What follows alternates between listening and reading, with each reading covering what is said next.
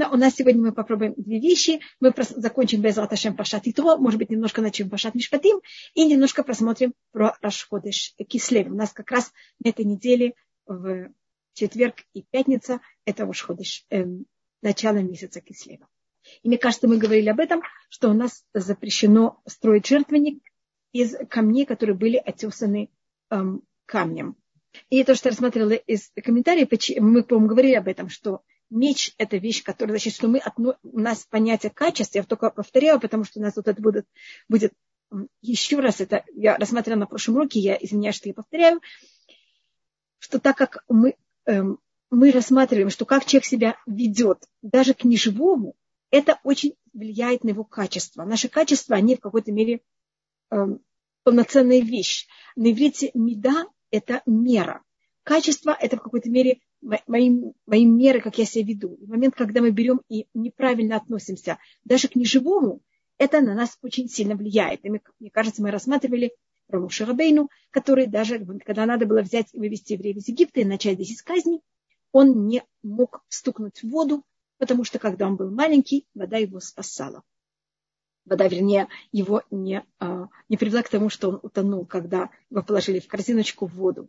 Значит, у нас вот это понятие быть а, и иметь качество благодарности, Муше боялся, что если он возьмет и стукнет воду, это нарушит у него вот это понятие благодарности к неживому. Это вода.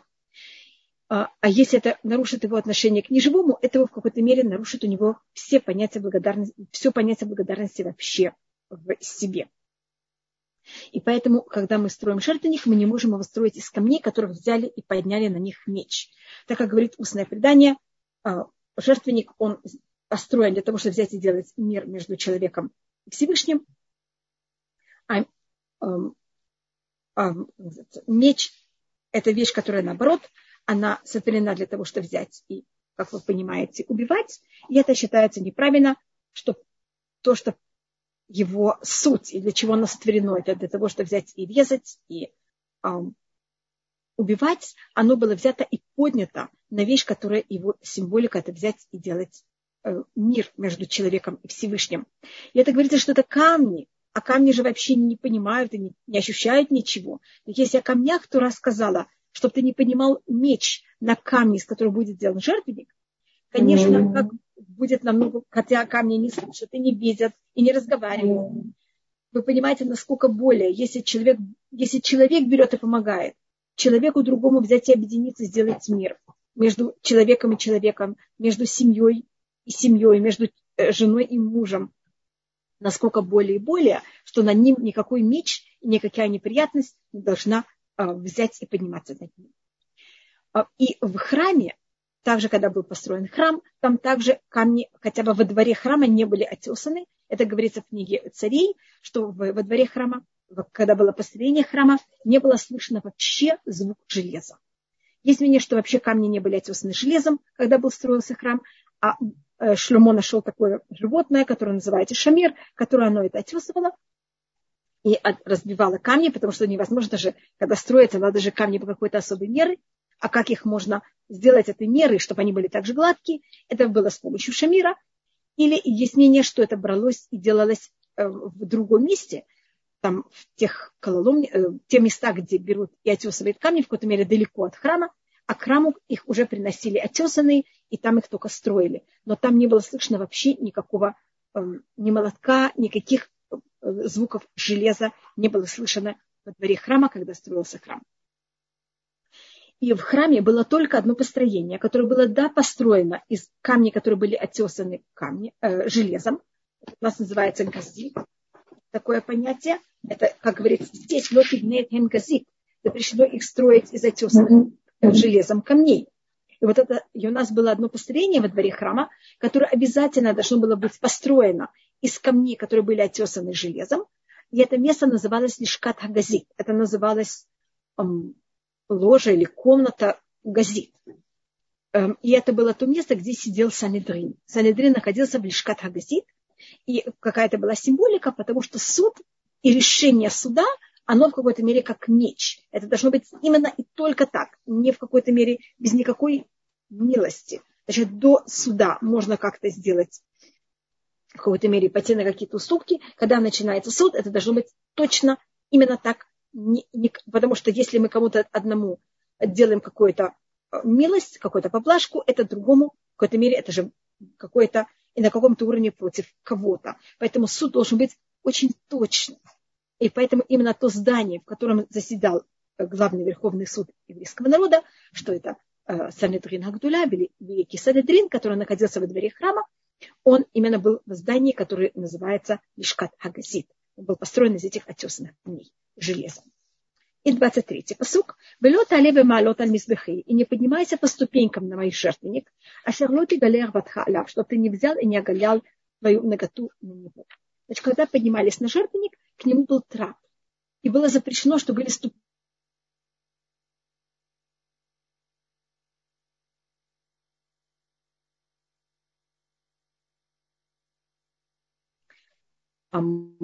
полтора метра, э, пять метров, значит, пять метров это было достаточно высокое построение, и вы понимаете, что если это пять метров, я не могу запрыгнуть, не знаю, я не могу хотя бы. А, и поэтому был а подниматься и построить ступеньки было запрещено, потому что когда, хотя, конечно, у них были брюки и рубашка, а, но все равно вот это расширение, когда мы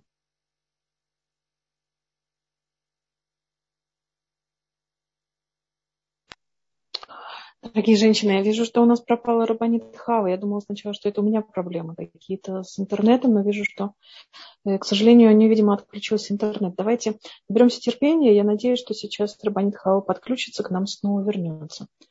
А пока я хочу сделать объявление, которое вот из-за задержки по времени я не успела сделать, о том, что мы этот урок посвящаем исцелению вам спасибо, Эстер. Делаем уроки. Сегодня вечером все на Толдот посвящаем э, для Рифуа Шлема Моше Бен Ирина. И Рабанит Хави я написала, и как раз вот этот момент она, к сожалению, пропала. Сейчас я буду проверять, если она появилась. Вот Рабанит Хава с нами, Барухашем.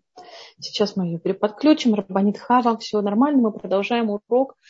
И вас было не слышно где-то последнюю минуту, полторы минуты, если есть возможность, пожалуйста. У вас, у вас сегодня слабенький интернет видно по картинке, все притормаживает.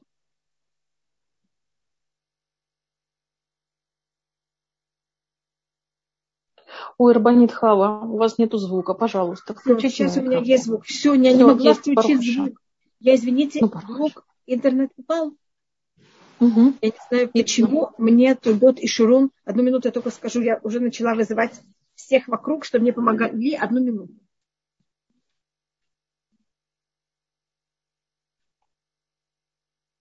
Извините.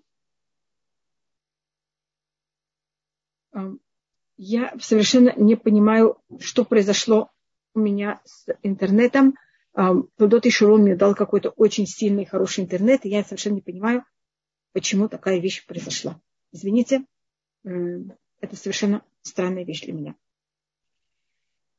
И поэтому рассматривается, что мы не имеем права брать и подниматься по ступенькам на жертвенник, потому что это в какой-то мере унижение камней, которые хотя, хотя даже камни совсем этого не ощущают. Но это когда человек может унизить неживое, он тогда может также унизить и живое. Как мы говорили, качество – это вещь, которая она полноценная в человеке, и когда он задевает его в чем-то одном, она в какой-то мере проявляется потом во всем так же. Если мы так должны относиться к камням, понятно, как мы должны относиться к человеку, который, да, ощущает, когда его кто-то задевает и унижает, и он сотворен человек по образу Всевышнего, и ему, конечно, очень больно, когда задевают его честь, поэтому насколько более мы должны с уважением относиться к каждому. נכון, שיהיה רפואה שלמה למשה בן Ирина, נכון? Это то, что вы спрашиваете? Да, Рабанит Хау, простите, тут женщина спросила, что... Пожалуйста. Да, Шия Рефуа Шлема Лемуша Бен Ирина. Всем, кто больных, что Всевышний всем послал Рефуа Шлема. Когда рассматривается э, то, что рассматривает об этом э, Клиякар, он говорит, что тут говорится именно маалот. Маалот – это понятие ступенек, но тут говорится лота леве маалот. А, у нас есть слово мадригот, есть слово маалот. Мадрот это тоже ступеньки, но в маалот есть слово также как будто статус. И это понятие того, что когда священники, у них есть вот это, они же самые избранные всего еврейского народа, и они должны быть очень осторожны, чтобы они тем, что они служат в храме и в какой-то мере вокруг жертвенника, чтобы у них ни в коем случае никак не было ощущения высокомерия. Может, это считается самое тяжелое качество, и поэтому очень важно, um, чтобы не было вот это ощущение возвышения. Поэтому поднимались по трапу, а не поднимались под ступенькам. Uh, если вы хотите, я могу где-нибудь найти даже, um, извините, только одну минуту, я, может быть, найду uh, в какой-то мере образ, как выглядел, или что-то вроде, как выглядел жертвенник. Значит, когда мы были в пустыне, у нас достаточно маленький жертвенник, который строит его Муше – и к нему был также достаточно маленький трап. А потом, когда был построен первый храм, э, во время первого храма и во время второго храма, у нас жертвенник был очень большой, он был 32, 32 локтя на 32 локтя. Просто мы тут говорим о жертвеннике, чтобы просто немножко понять, о, какой, о чем мы говорим. Что это, если я это перевожу на метры, это у нас будет 16 эм, квадратных метров. Понимаете, это 256 квадратных, мет, э, квадратных метров, это громадная комната. Это как у нас был э, жертвенник, который был у нас во дворе, э, и к нему было, был трап, и от этого трапа отходили еще два трапа. Заходить и входить в какой-то мере можно было по всем сторонам. И этим мы заканчиваем Паршат Итро, в котором мы получили Тору. Значит, мы дошли до горы Синай, получили Тору, и мы заканчиваем о жертвоприношении это тем, как мы берем, исполняем желание Всевышнего, и у нас также есть вот эта возможность э, приблизиться к Всевышнему. Э, и одна из форм приближения к Всевышнему это также через жертвоприношение. Это, конечно, если только люди э, заинтересованы в этом. И у нас следующая недельная глава, которую мы начнем сейчас, это 21 глава, первый посук. Беля мишпатима шахтасим И это законы, которые ты возьмешь и положишь перед ними и рассматривает первым делом устное предание, какая связь между тем, что мы говорили до этого и сейчас. И мы тут рассматриваем, что отсюда мы учим то, что мы уже говорили, что рядом с жертвенником должен быть суд. И, как я вам сказала, что главный еврейский суд – это э, Санедрин Гдуля. Э, просто у нас был маленький Санедрин и большой Санедрин. Маленький Санедрин был у каждого колена, в нем было 23 человека. Почему именно 23? Потому что у нас есть 10 и 10, что это миньян, это говорится то, что называется Ида. И кроме этого были еще три для перевеса. А большой суд, Великий Санедрин, в нем был 71, 72, значит, это была совершенно другая цифра. И это параллельно, сколько евреев сошли в Египет, это также параллельно всем э, народам мира. И это у нас называется Санедрин Гдула. Как я вам сказала, Санедрин Ктана была для каждого колена. У каждой колена имел свой отдельный Санедрин. И в Иерусалиме было еще два маленьких Санедрина, и потом был великий, главный Санедрин, который находился на храм, в, во дворе храма, а, рядом. Это символически рассматривается, что это было рядом с жертвенником. И какая в этом суть? Это понятие того, что мы судим только как представители Всевышнего. Мы как люди не можем никого другого судить. И мы этот суд исполняем только по желанию и тому, как нам Всевышний написал в Туре. И мы только исполнители, не более. А не, что мы боремся за справедливость, и мы знаем, что такое справедливость. Мы нет, мы, все, мы не можем знать, что было в сердце каждого, и понятно, сколько, что и как это было.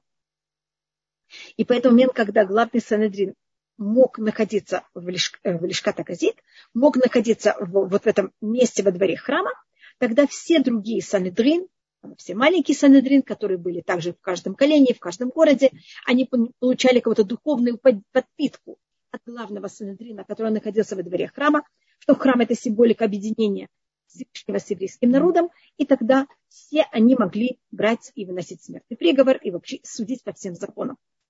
А, просто как пример, 40 лет до разрушения второго храма, когда еврейский народ, э, главный Санедрин понял, что мы не можем выносить некоторые приговоры за счет всяких политических проблем, когда э, сила Санедрина была ограничена за счет римского Э, правления, когда главный и местного правления, когда главный Санедрин, когда он увидел, что не может, у него нет этих полномочий, он взял тогда и съехал с Лишката Газит в Рахоба Хануйот в улицу эм, магазинов. Это какое-то другое место рядом с храмом.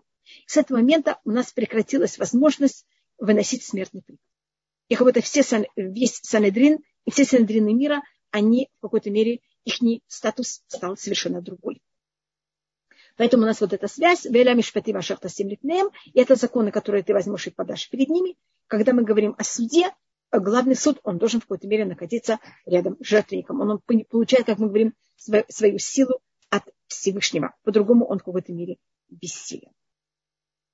И, может быть, только еще одна маленькая вещь. У нас в Пашат Мишпатим будут очень много законов. И а, у нас есть несколько глав в Торе, в которых есть очень много законов. Глобально это повторяется три раза. То, что я хотела рассмотреть, это такое вступление в Пашат Мишпатим, а, что это такое и почему именно в этих местах это повторяется. И как у нас говорится в устном предании, мы получили все законы Бехар Синай, Огель Муэд, Уварбот Муав. Это не что мы получили в каждый раз, есть не что мы получили Элехотеа, Пратеа, Мицвотеа, мы получили какое-то все все Пратеа, Дегдукеа, мы как будто все детали и все тонкости законов получили. И какая символика этих трех вещей? Одна, первое дело у нас говорится Хар Синай, на горе Синай. Это то, что мы получили, когда было дарование Торы. А, и у нас сейчас Пашат Мишпатин. Это вот законы, которые Муше передает еврейскому народу после дарования Торы. Или вот пока он не восходит на гору. Теперь, когда он зайдет на гору, когда он сойдет, вы знаете, что будет? Будет золотой телец. Мы совершенно изменили свой статус. Мы стали совершенно другими после золотого тельца. И тогда мы начнем брать и строить переносный храм. И после того, как мы построим переносный храм, все законы будут даны нам еще раз, и это будет то, что называется Беогель уже когда будет построен мешкан. Это у нас э, после золотого, законы, которые у нас есть в книге Шмот, после золотого тельца, и они также, течки почти, и вся книга Вайкра, и начало книги Бамидба. Это у нас второй этап, когда мы получаем все законы. А потом в книге Бамидбар, Пашат Шлах, мы берем и делаем еще одну неправильный поступок. Мы шлем, как вы помните, разведчиков, которые приходят и говорят то, что они говорят, и мы все плачем. И тогда решается, что мы останемся в пустыне на 40, на 39 лет. И после этого мы получаем еще раз все законы. Значит, если у нас 38 лет в какой-то мере такого молчания, и у нас связь с Всевышним на каком-то уровне эм, не нет контакта, можно сказать, она порвана. И как Раши говорит, у нас больше нет этого понятия Вайдабе Рашем аль Муше Лимор, и говорил Всевышний Муше, так сказать, это произойдет только, когда мы дойдем до степи Муава. А вот то, что мы будем бродить, мы будем в Кадеш, мы будем в некоторых местах в течение вот этих 38 лет, э, я говорю 38, потому что у нас есть первый год и последний год. В первый год у нас есть связь с Всевышним, последний также – а вот в середине мы в очень тяжелом положении, у нас сколько нет, мы, Моше не передает, и нет у него связь прямой, такой, как это было все время с Всевышним, и нет этой передачи еврейскому народу. Мы это также видим в песне песней, как говорит Раши, что еврейский народ ищет, ждет, хочет эту связь. Ее нет. И в последний год, когда мы уже э, заканчиваем наше брождение в пустыне и доходим до степи Муава, то, что называется Авод Муав, это Э, конец книги, это вторая часть книги Бамидбар, мы тогда получаем еще раз все законы. И это у нас пашат глобально в книге Дворим, это пашат э, Ре, Шофтим и Китецы. У нас есть немножко в Китаво. У нас как-то есть три недельные главы, в которых есть у нас также очень много законов. Так у нас есть законы сначала вот сейчас, которые мы просмотрим, Пашат Мишпатим, это нам дается после дарования Туры. Потом у нас есть второй зал, это когда на, после золотого тельца. И третий залп – это перед тем, как мы входим в Израиль, после этого не очень приятного поступка нашего, когда мы послали посланников, и, как вы знаете, как это плачевно заканчивается. А как пример можно взять, скажем, один закон. Я сейчас, так как я говорю глобально, я уже, извините, перепрыгиваю в книге Шмот. Можно просмотреть, у нас три раза говорится, скажем, в Торе, что запрещено брать им варить козленка в молоке его матери. У нас это есть пашат мишпатим, это вот когда говорится у нас, я просто беру этот закон как а, пример. У нас какой-то, у нас почти каждая мецва будет повторяться три раза. А, можете просмотреть книга Шмот, 23 глава, 19 посук. Это в Пашат Мишпатим. У нас будет вот этот закон о том, что запрещено брать и варить ягненка в э, молоке его матери. Это было, конечно, до того, как мы делали золотого тельца. Потом можете посмотреть книгу Шмот, 34 глава, 26 посук. Там снова будет говориться «Лют вашель где халевиму» не вари ягненка в молоке его матери. Ведь это, ну, это уже после, как мы сделали золотого тельца, который описывается в 32 главе. А тут это написано в 34. И потом у нас есть это еще раз, Пашат Ре, там тоже говорится, извините, просто передо мной нет Пашат Ре, поэтому я не говорю в какой главе, а там у нас тоже говорится о том, что запрещено варить э, молоко, в, ягненка в молоке матери. Я просто взяла этот закон, потому что его очень просто и легко показать.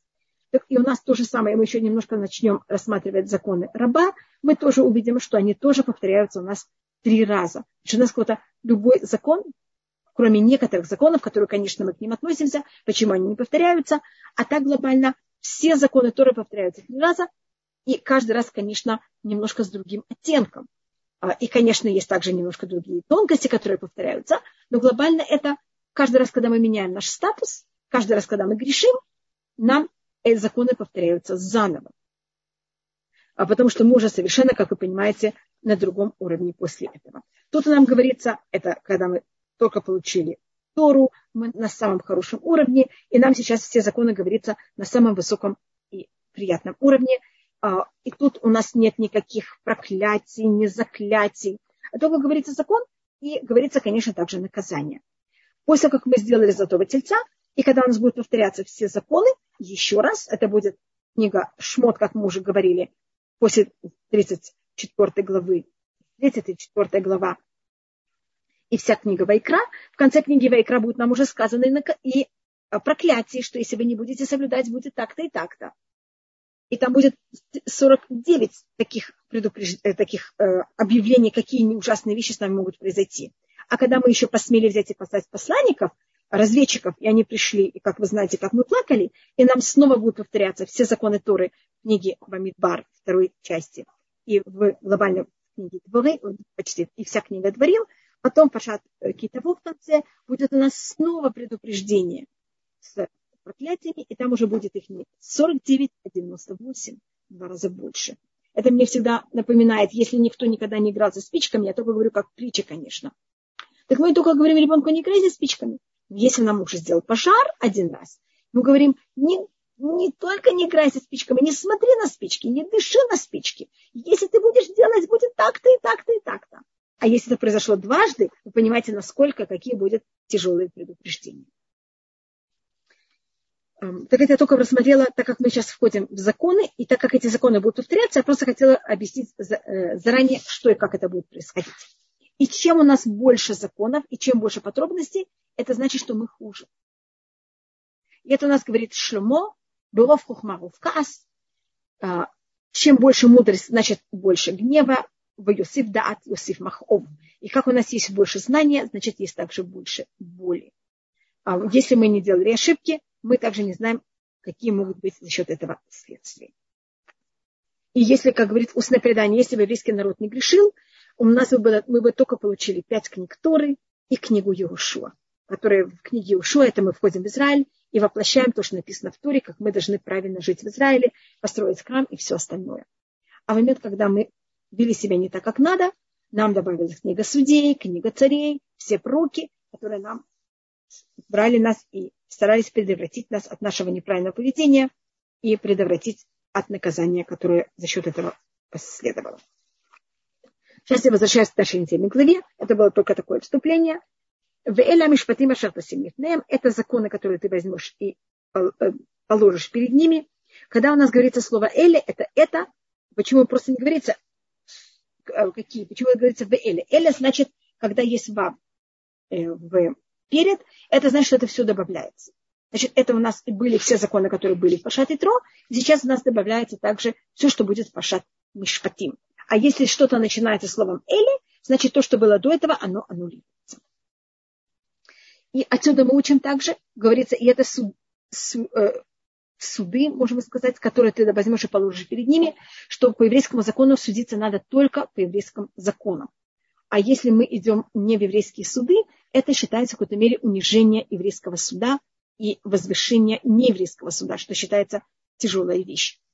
И есть случаи, когда еврейский суд из-за чего-то он бессильный, потому что в этой стране он не имеет какие-то полномочий, и тогда, если за счет этого надо идти в нееврейский суд, надо от равина или от еврейского суда получить разрешение идти в нееврейский суд. А, и тогда такая вещь она разрешена. Но так мы судимся по еврейским законам. И поэтому говорится, это суды, которые ты положишь перед ними. Перед ними имеется в виду перед еврейскими судьями, а не перед кем-то другими. Поэтому говорится, положишь перед ними, а то просто могло быть сказано, и это суды, и двоеточие, и дальше. Зачем говорится, которые ты положишь перед ними? Перед ними имеется в виду только перед еврейскими судьями. Еще одна вещь, которая рассматривается, это суды, которые ты положишь перед ними, что Муше должен был, это была его обязанность, и Всевышний это ему говорит, взять и сделать так, чтобы евреи не только знали закон, понимали, что войти все детали. Значит, а, учитель, и особенно Муше, он не может только лаконично сказать, закон такой-то, а правильно войти все подробности, дать человеку понять э, все тонкости вещи, для того, чтобы это в какой-то мере было понятно ему и было ему как можно более приятно брать это и соблюдать. И это непростая вещь учителя. Первый закон, который у нас есть, это второй посук. Китик не эветитой. Когда ты возьмешь и купишь еврейского раба, не знаю, почему вы комментарий, шешеним явод, шесть лет он должен работать, ваш вид и целых общих нам. А на седьмой год он должен выйти а, на свободу бесплатно. Почему начинается именно законом раба? И тут мы рассмотрим несколько подходов. Первым делом, когда у нас говорится закон в еврейском, э, в еврейском кодексе законов, он всегда говорится о самом слабом, о самом эм, крайнем. Эм, если это будет, скажем, законы женщины в браке, если это будут законы также человека, сначала мы занимаемся теми, кто самый слабый, самый эм, прагматичный, и те, кто могут больше их задевать. И поэтому о первом, о ком говорится, кто в обществе обычно самый слабый, это раб. Он в какой-то мере не имеет никаких прав, он полностью зависит от хозяина. И поэтому у нас первым делом то, что рассматривается, это законы, законы самого слаб, слабого члена общества, это раб, и поэтому говорится законы о нем. Если, например, я не использовала кастрюлю для мяса, да, тут меня спрашивают закон о кашрута, я еще немножко э, к этому перейду. Я извиняюсь. Это одна вещь. Еще одна вещь, почему говорится законы раб, о раба. Вы знаете, что евреи только сейчас вышли из рабства. Они же были 210 лет рабами в Египте. И для них это в какой-то... И у нас дальше есть предание, что когда мы выходили из Египта, это говорится в книге Хескель также, и в других местах с нами был сделан союз, что мы будем, когда мы будем э, уже самостоятельные люди, и мы сможем даже позволить себе в какой-то мере э, иметь рабов, что мы тогда к ним очень хорошо и правильно относились. Мы были выведены из Египта только в, такой, на таком условии, что мы будем правильно относиться к рабам. Поэтому это также первая вещь, которая у нас говорится. Вы же были сами рабы. Вы за счет этого вышли из Египта, чтобы правильно только относиться к людям. Вы же на своей коже чувствовали, что такое быть рабом. Вы должны его понимать и к нему, конечно, правильно относиться. И еще одна вещь, которая это говорится на других уровнях, что то, что мы оказались в Египте, как вы знаете, это было за счет того, что мы продали Юсефа. Если мы не продали бы Юсефа, конечно, мы, у нас тогда не было бы что кушать в течение э, голода, который был во всем мире. И, и, конечно, Всевышний сделал так, чтобы была продажа Юсефа, и она была для очень многих целей. Но со стороны еврейского народа мы взяли свободного человека превратили его в раба, и поэтому у нас говорится о том, как мы должны в какой-то мере это исправить, вести себя правильно и э, относиться правильно к рабу. Тут рассматривается еще одна вещь, о каком, какой раб, о каком рабе идет речь. У нас есть, э, может быть, я рассмотрю первым делом, есть нееврейский раб, который купил еврей. Видите, о нем это не, не говорится о нем. Это то, что у нас называется Эвет Кнани. А, значит, нееврейский раб, который мы покупаем, он имеет um, тоже особый статус. Он принимает иудаизм, но это, это его принятие иудаизма на каком-то уровне, она насильная, потому что он оказывается в еврейской среде. А, он тоже должен был, как я говорю, проходить гиюр, а ему его учили все законы, ему давали какое-то время, конечно, для того, чтобы адаптироваться. Это не сразу его купили на завтра, сделали ему гиюр, а, но понятно, что было давление хозяина, и он тоже имел свои права, но мы сейчас о нем не говорим. Мы сейчас не говорим о нееврейском рабе, который, но этот нееврейский раб, он тоже имеет особый статус. Значит, если у нас не еврей, если мы говорим вообще глобально, у нас есть идолопоклонники, у нас есть неевреи, которые соблюдают семь законов Ноаха, у нас есть в Израиле, те, кто живут в Израиле и соблюдают семь законов Ноаха, это называется Гертушав, и у нас есть раб, который, он, в какой-то мере его статус, что он сделал гиюр, но этот гиюр считается такой насильный, и он не имеет полный статус еврея. Скажем, он не одевает филин, он освобожден от всех законов, которые связаны со временем, даже если это мужчина, и он эм, не должен это все соблюдать. И рабы, которые принадлежат евреям, не еврейские рабы, которые оказались в владении еврея, они имеют право жениться только между собой. И у нас есть другое понятие, это еврей, еврей который оказался в рабстве. Как еврей может оказаться в рабстве? Два варианта. Или он очень обеднел, и у него нечего вообще как-то прокормить себя, и так как у него нет возможности прокармливать, он себя продает в рабстве. Это не наш вариант.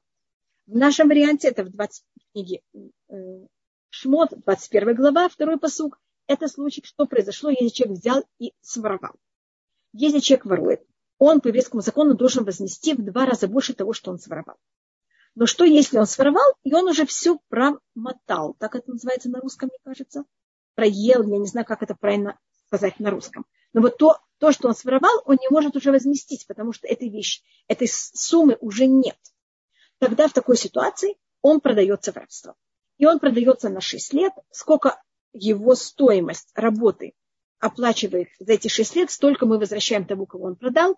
Если это не покрывает, это уже в какой-то мере закон немножко другой.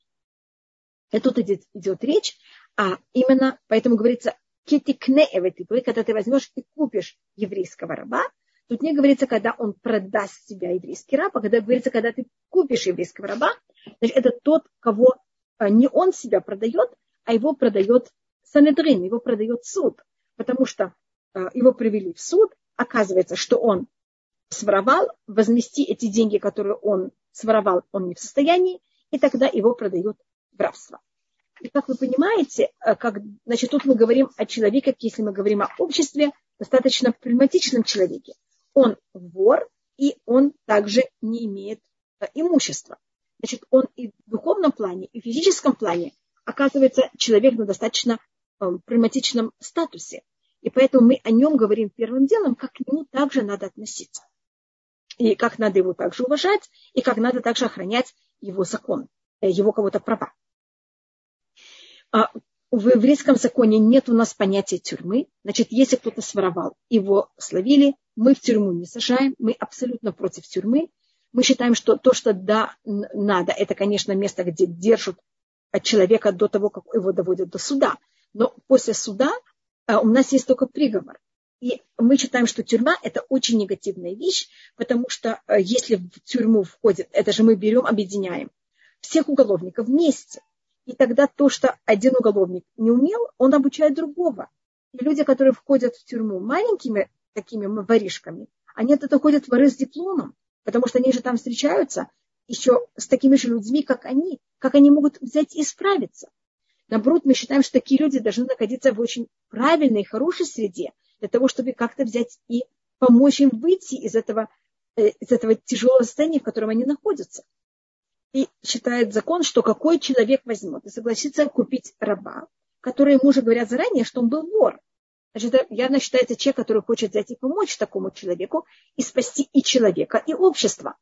А, а проблема такого человека обычно, что он не научился сам зарабатывать деньги, ему тяжело работать. Это не всегда, конечно, но в некоторых ситуациях. И а, тут рассматривается, что также такой человек, он работает у нас 6 лет, а на седьмой год он выходит э, бесплатно на свободу. И какие он имеет права. Значит, у нас говорит устные законы, устное предание, кана эвет, кана э, рабу. Если вы купили себе раба, вы купили себе хозяина. По еврейскому закону у нас есть, как мы говорим, права, которые относятся к рабу, одна из вещей это, что мы не имеем, скажем, хозяин имеет права есть вкусную еду, а рабу дать второстепенную. Он не может, скажем, если у хозяина есть только одна подушка, он ее должен дать рабу, потому что так как раб, он уже психологически ощущает себя второстепенной, эм, любая такая вещь его очень эмоционально задевает. Если хозяин спит без подушки, он от этого не ощущает себя никак унижен. Это был его выбор. А раб, если у него нет подушки, для него это такое унижение.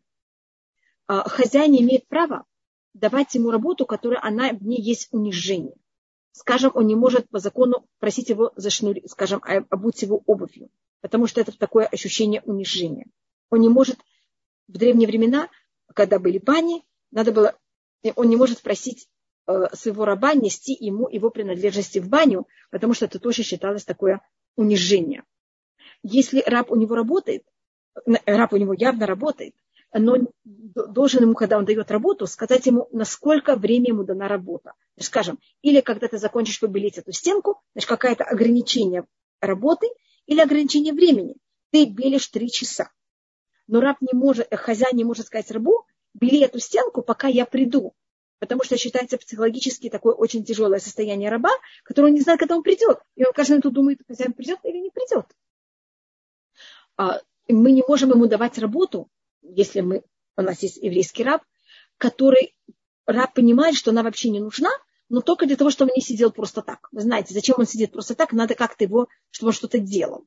Там, сказать ему, возьми, а, там, окучивай какие-то деревья, а они уже окучены. Или принеси мне воду, которая не нужна, я просто потом ее возьму и вылью. Просто для того, чтобы он там побегал. Такие вещи по еврейскому закону запрещено делать рабу, потому что это психологическая, это травма такая психологическая для человека. А поэтому, если вы хотите себе купить раба еврейского, подумайте несколько раз, значит, насколько это стоит, потому что это непростая вещь иметь его. И, но если это человек, который своровал, и поэтому ему приходится, поэтому суд его э, берет и продает, это, конечно, вы ему тогда помогаете и ему, вы это, этим, этого человека тем, что он будет у вас работать, и вы его научите, как работать, как стоять на своих ногах, вы ему помогаете. И, конечно, также, если это человек, который у него нет никаких экономических какой опоры, и он себя продает для того, чтобы как-то существовать, и чтобы его семья существовала, это, конечно, также для него такая же, это такая же помощь для него. А сейчас я э, на этом месте я в какой-то мере остановлюсь, так как я хотела немножко перейти Э, к тому, что у нас сейчас начало месяца Кислев, и я к этому уделю маленькое время. Только меня тут спросили вопрос, конечно, это более вопрос к Раву.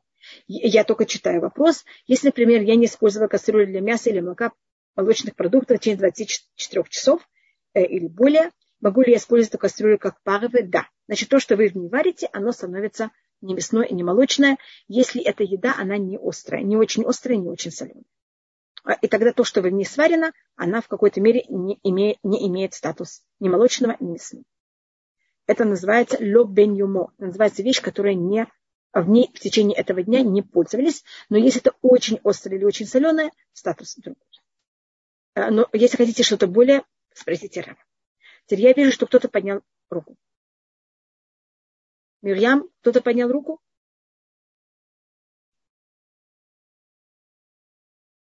Эстер подняла руку с того, что я вижу. Но я никак, Эстер, я никак не могу вам помочь. Я... Значит, тут у меня спрашивает Эстер, как он возвращает деньги. Ой, извините, что я вам это не сказала. Понимаете, когда берут и продают раба в рабство, и у нас тоже это продавалось очень человеку стоять, когда его все осматривают. Это же такое унижение. Он же не лошадь. Даже лошадь это неприятно. Там смотрят на нее зубы, и все. Извините, что я так это вхожу в такие подробности. Поэтому это делает все очень скромно и очень уважительно для раба. Это у нас тоже запрет продавать раба публично. А левенамеках это значит ставить его кого-то на камень, чтобы все его смотрели. Это как-то нечеловечно для э, раба. И тогда хозя... тот, кто покупает раба, он платит, значит, раб, он как будто бы отдает 6 лет своей жизни, 6 лет работы. И вот эти 6 лет работы, которые он должен потом отрабатывать, они берут и отдаются. Он как будто хозяин оплачивает их в начале, и эти деньги идут к тому, э, тому, день, тому человеку, у которого этот раб, этот вор своровал имущество. Значит, он не работает и оплачивает, а он как будто бы продается, и, за, и сразу тот, кто потерял это имущество за счет этой, этого воровства, получает свои, имуще, свои деньги. То, что покрывает и насколько. Рита Сараруц, а можно использовать еврейского раба, чтобы ухаживать за пожилыми родителями? Да, можно. Только не те вещи, которых он будет считать унизительным, а то, что не унизительно, конечно. А если это вещи, которых они унизительны, в таких ситуациях пользовались нееврейскими рабами. Поэтому у нас есть понятие еврейский раб и нееврейский раб.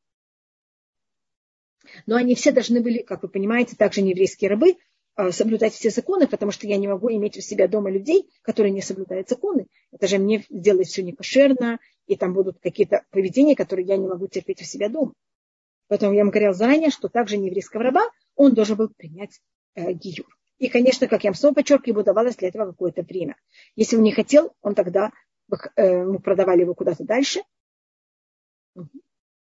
И он, но такого почти не было никогда, потому что э, быть еврейским, быть рабом у евреев, это считалась такая привилегия, что все были в этом очень заинтересованы. А родителями хозяина, да, конечно.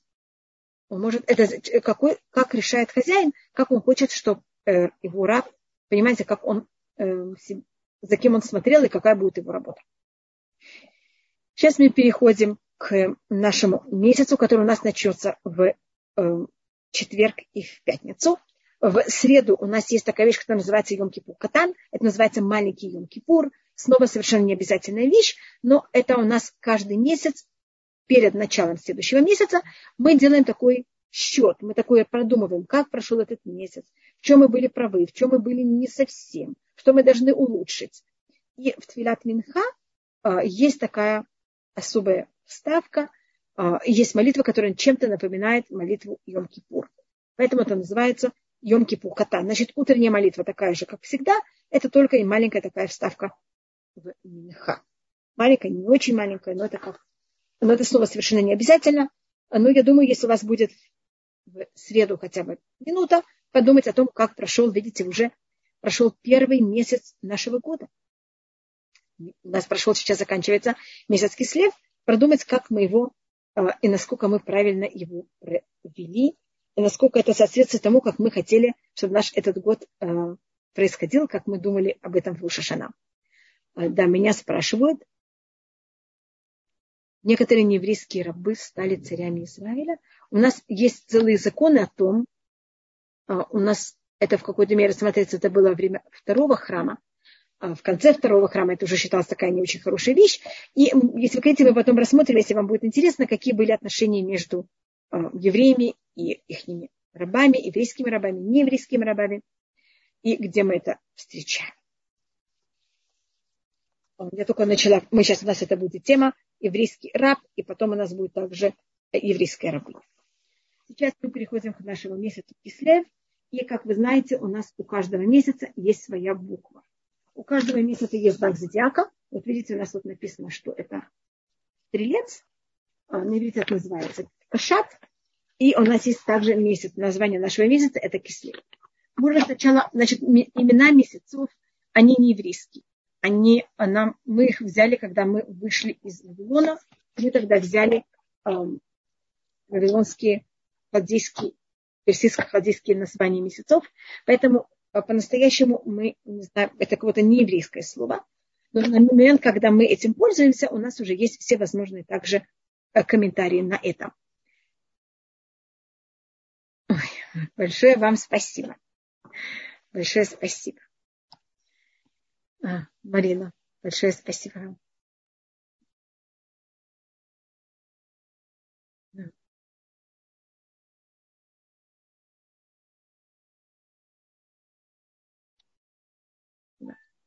И у нас, э, спасибо большое, у, у нас, э, э, так как в момент, когда эта вещь написана в тона, в, мы пользуемся этим в Торе, да, мы тогда берем и у нас это комментарий, тогда мы рассматриваем этот месяц на всех возможных комментариях, которых у нас есть. И кислев у нас рассматривается от слова кесель. Кесель значит вера. Ксалим так называются Большое спасибо. Ксалим это я никак не, не знаю, как это слово называется. На русском я извиняюсь, это какой-то орган. Что-то вроде рядом с почками. Спасибо, Хайка, вам также. Вы просто сказали Мазаль на то, что мой сын стал женихом, так я вам благодарна большое. Большое спасибо. Um, такая, такая часть также э, тела. И это понятие вот этой э, уверенности нашей Всевышнего. Um, хасиды любят брать слово кислев и делить его на два, э, хотя это не совсем правильно, как мы его пишем, но у нас есть понятие письменной туры и есть понятие устной туры. Устная тура это как это слышится, письменная это как это пишется. Кислев пишется как самых ляв, ламет и потом вав. Он пишется с вавом. А хасиды любят говорить, что кислев это два слова кисвелив. Это значит эм, карман и сердце. Только сердце на иврите пишется с бетом, а кислев пишется с вав. Я просто говорю, чтобы никто никак э, не путался. Ева, добрый вечер вам также. Эм, и у нас месяц Кислев, то, что его в какой-то мере символика, это, как вы знаете, и то, что мы уже рассмотрели, это буква самых. И буква самых, она у нас очень интересная буква. Это буква, последняя буква, которая появляется в Торе. А у нас в первой главе нет самых вообще. У нас первый самых находится только во второй главе Торы. И самых это буква, которая ее форма, она очень явная. Это окружность. И э, я вижу, что Хайм но я думаю, что он должен еще немножко быть э, после меня, и поэтому он уже поднял руку. Но я э, закончу, может быть, это, еще это время. А, самых имеет окружность. И в слове кислев есть тоже самых. И что значит эта окружность? Я не знаю, мы рассматривали, как, почему именно буква самых, как она дошла до нашего месяца. Может быть, я это рассмотрю очень быстро. Может быть, вы, кто-то из вас уже это слышали очень много раз. У нас на иврите есть 22 буквы алфавита. 10 букв алфавита не связаны с месяцами вообще, а 12 связаны с месяцами. И мы просто 10 букв берем и вычеркиваем из алфавита, так как их не, э, суть совсем другая. И у нас остается 12 месяцев. Спасибо, Хая. Большое спасибо, Хая. И мы тогда берем эти 12 букв и просто пишем их по порядку, начиная с апреля, начиная с месяца Нисан. И поэтому, когда мы, у нас остается только эти 12 букв, мы доходим до месяца Кислев, в котором оказывается буква самых. Буквы, которых мы вычеркиваем, может быть, я уже говорила, это Алиф, Мем, Шин и Бет, Гимель, Далит, Каф, Пей, Рейш и Тав. И тогда все остальные буквы мы просто их пишем по порядку с месяца Нисан до нашего месяца, и тогда в месяц Кислев он параллелен букву самых. Это просто очень просто, если вы это просто пишете, вы просто видите, как это происходит. И каждая буква, она имеет в себе вот какую-то самую глубокую суть нашего месяца. Из самых это окружность. Значит, у нас а, в наш месяц, у еврейский народ имеет вот эту защиту окружности. И считается, что Греция, которая, как вы знаете, мы в наш месяц воевали с греками, мы, это все чудо Хануки произошло в наш месяц. На, на, Греция на иврите пишется очень интересно. Извините, мне кажется, что я не принесла чем писать. Извините меня. Я принесла, я только...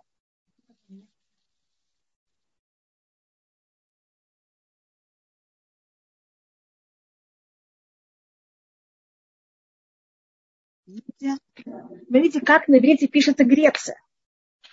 Они просто, когда я была маленькая, меня это очень даже смешило как выглядит Греция, а как выглядит Греция выглядит как, на иврите так это пишется. Я. Она пишется Юд, Вав и Нун. Только самых я пока закрываю. Значит, Юд – это маленькая палочка, Вав – это палочка, мы берем ее больше, а Нун совсем длинная палка. Мы потом просмотрим, что это символизирует в Греции, почему Греция именно состоит из этих трех палочек. Но Греция, то, что символизирует, это вот желание взять и всюду все пронизать, проницать всюду. Начинает попробовать немножко, не получается, и пробовать еще, еще, еще, пока она все пронизывает. И греческая культура, западная культура, считается, что она постаралась и хотела войти всюду и иметь власть и силу в любом, в любом месте. А, а, буква самых – это такая окружность. Значит, и кто имеет в своем имени букву самых, это вот понятие закрытости. Эта закрытость может быть очень нехорошая, что люди закрыты от других, люди закрыты от Всевышнего. Поэтому у нас говорится, что в, э, в скрижалях буква самых стояла чудом. Как будто это сложно, чтобы она, потому что она была выбита полностью, тогда вот этот кружочек в середине должен был упасть, а он там остался. И буква и конечный мем суфи тоже стоял чудом в скрижалях. Значит, вот эта закрытость от Всевышнего, она не хорошая вещь. Но есть случаи, когда негативная среда хочет в нас ворваться, и тогда нам очень важно иметь вот эту окружность вокруг себе. Это как мне сказали на русском человек в футляре. Это что во мне, вокруг меня есть такая аура, которая меня охраняет и не дает наружному миру ко мне ворваться. Это то, что хотели греки. Они хотели ворваться в еврейский народ. Они не были варвары. Они не разрушали, как римляне. Они именно хотели пронизать. Они хотели оставить эту культуру и смешаться с ней. Они были космополиты. А, они вокруг храма был, была стена, и они в ней сделали 13 прорубей. Как будто бы, чтобы эта стена не была полноценная, чтобы можно было ворваться. Они не разрушили храм, они его осквернили. И именно в наш месяц Кислев в котором его буква это самых, в котором есть вот эта окружность, эта защита, в ней мы смогли взять и выдержать этот натиск э, греческой культуры. Вы должны быть знаете, что у них был закон права первой ночи, брачной ночи, я не знаю точно, как это называется. Они хотели смешаться с нами, как я вам сказала, внедриться в нас. И, а, и нам было очень тяжело воевать против них и защищаться против них. Не только физически, я говорю также духовно. И единственный месяц, когда у нас была эта возможность взять и выдержать их натиск, это только наш месяц, который его буква это самых. Вот это вот окружность, это защита. И если мы просмотрим в Танахе, мы увидим, что у нас есть очень мало людей, праведников, которые имеют свое имя буква самых. Скажем, заметьте, что ни Авраам, ни Ицхак, ни Яков не имеют самых. И во всех 12 колен есть только одно колено, которое имеет самых. Это Юсеф. И вы знаете, почему только Юсеф имеет самых? Потому что Иосиф это надо было очень, в какой-то мере больше всех. Он же находился в Египте, когда египетская культура хотела тоже внедриться в него. И, как вы помните, жена Потипара хотела с ним объединиться. Поэтому Иосифу нужен был этот самый для того, чтобы защищаться. У нас также у Сары, может быть, вы слышали, есть два имени. У нее есть, кроме того, что ее зовут Сара, ее зовут также Иска. И там тоже есть самых. Потому что она была взята два раза в дом еврейского царя. А, фараона и Авимелеха и должна была также защищаться от этого желания их иметь с ней связи, отношений, в какой-то мере объединяться. И у нас есть, конечно, еще одна э, героиня, это Эстер, которое ее другое имя это Гадаса, который, видите, и в Эстер, и в Гадаса есть самых два совершенно разных имени, не имеющие ничего общего, но имеют оба самых. И почему ей надо было даже два самых? Она же остается в доме Ахашвироша очень долго. И это снова место, в котором они хотят с ней иметь отношения, связь и объединение. Поэтому у нас а, наш месяц – это вот этот месяц желания еврейского народа не иметь связь с другими народами, а наоборот иметь вот это свое «я» и уметь защищаться от любого вмешательства. А меня сейчас спросили одну секунду, а имя Сары пишется через самых, имя Сара пишется через щин – может, я напишу это имя. Вот так пишется Сара, вот так пишется Иска. Видите, Сара пишется щином, Иска сама. Да, Шашем Язор, Марина, чтобы Всевышний помог, чтобы был мир всюду. Мы молимся все время только за мир. Сара пишется не через самых, а э, Сара пишется через щин. Меня еще спросила Эстер. Вы говорите, что в святых книгах прочито, что в будут приезжать вместе все время большое количество неевреев. Может зачем где именно спасибо за... Да. Значит, где говорится у нас, то, что вместе с неевреями будут приезжать много неевреев, а, это у нас, первым делом, это у нас повторяется много раз в Танахе. Вы помните, что когда мы вышли из Египта, вместе с нами вышел Эрефра, большое собрание народов.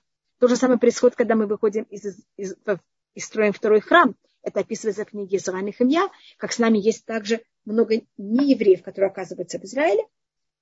И а, кто об этом пишет, это, которого я видела, я просто говорю, первым делом мы просто видим, что это такое закономерность. И об этом пишет Раби эм, Элезар Мегермайса. У меня есть его книга «Комментария на Тору», у меня нет его книги «Комментария на род». Он это пишет в комментарии, это, это то, что я говорю, он пишет это как комментарий на Магилат Рут. Когда он это видит как э, на уровне Ремез, он вообще, почти вся его книга, она на уровне Ремез, на уровне намека, и он там рассматривает Магилат Рут на уровне намека, и там он пишет о том, что когда мы возвратимся из изгнания в Израиль, будет э, 33% евреев, а 66% будет приезжать в Израиль не евреи.